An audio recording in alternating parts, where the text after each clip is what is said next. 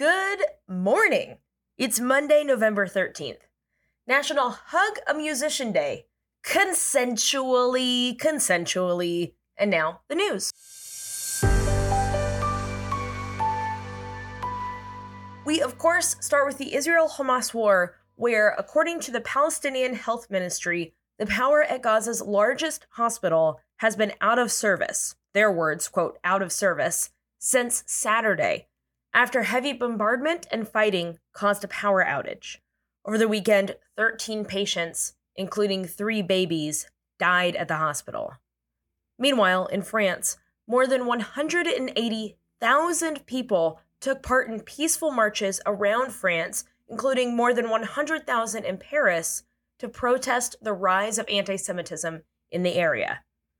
There are also stories, as there have been, but also newly or renewed, I guess, this weekend, stories about negotiations that are continuing to try and free the hostages that Hamas still has somewhere in Gaza. But no one is coming out right and specifically talking about them as if they are part of it. So until that happens, I am not going to cover it.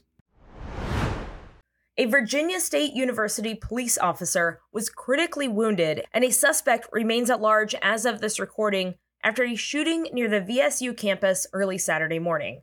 The officer was responding to an on-campus disturbance just after 1:30 a.m. when they were shot. The suspect immediately ran off and, like I said, remains at large. A local state of emergency was declared by California's Governor Newsom after a fire early Saturday morning started in a storage yard and began engulfing and then destroying part of the 10 freeway. Now, for those who don't live here in Los Angeles, that is a very vital freeway. For those of us that do, that is a freeway that we try to avoid at all costs. Folks living in a large encampment under that area of the freeway are currently being housed. And just in case you're wondering, in case you can't avoid the 10, uh, this is specifically the area between the East LA interchange and Alameda. It will also affect the 5 and the 60. Basically, just look at a map. If you have to be in that area, double check that map first. Called Extreme by the White House, Speaker Johnson, literally hate that name, has introduced a stopgap funding bill that the House is hoping to pass in order to keep the government open. The bill does not include any aid for Israel, Ukraine, or the southern border, and it also is unusual in its two part funding. It extends funding for some agencies and programs, such as veterans programs, as well as agriculture and energy, until January 19th, with others, like Homeland Security, funded until February 2nd. Shockingly, nobody likes this bill. Well, some people probably do. Michael Johnson's probably feeling pretty good about himself which is a bummer for all. Uh, but as I mentioned, the White House, not into it. Same with Democrats, duh. But also Republicans, like Chip Roy, who said his opposition to this bill, quote, cannot be overstated. So we'll see what the week brings. Besides chaos, of course. And because it was kind of a slow news weekend, let's talk about sports. It'll be quick, I promise. Please don't leave. This weekend was the championship game for the National Women's Soccer League, and truly, you could not have scripted a better matchup or more heartbreaking game. It was Seattle's OL Reign, captained by Megan Rapinoe, versus New York, New Jersey's Gotham FC, captained by Ali Krieger. Ali and Megan, first name basis for no reason, are both incredible athletes just in general. They're excellent. They're also huge names in soccer. They're also besties, or at least really good friends. In my imagination, they're besties. And both are retiring. So every game was like, oh, it's Pinoe's last game. And then her team would win. So there was more last games. Pinoe's OL reign went all the way to the semifinals last year, while Gotham finished at the very bottom. This season, they both went all the way to the championship, and it's all very exciting. Everyone's excited. We're ready to go. We're ready for some footy. Um, until minute six.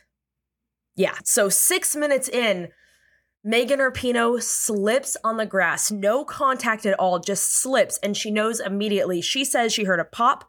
Immediately, she knows this absolute legend of the game, this boss on and off the pitch, is done. In minute six, her career is over.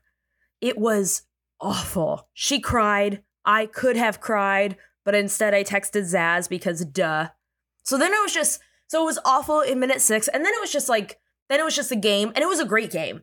And then at the end, in stoppage time, Gotham FC was up 2 1 when the Gotham keeper was pulled for a handball as she tried to stop Rose Lavelle from OL Reign from scoring. Because when Lavelle's coming at you, dude, just do whatever you can to stop her, you know?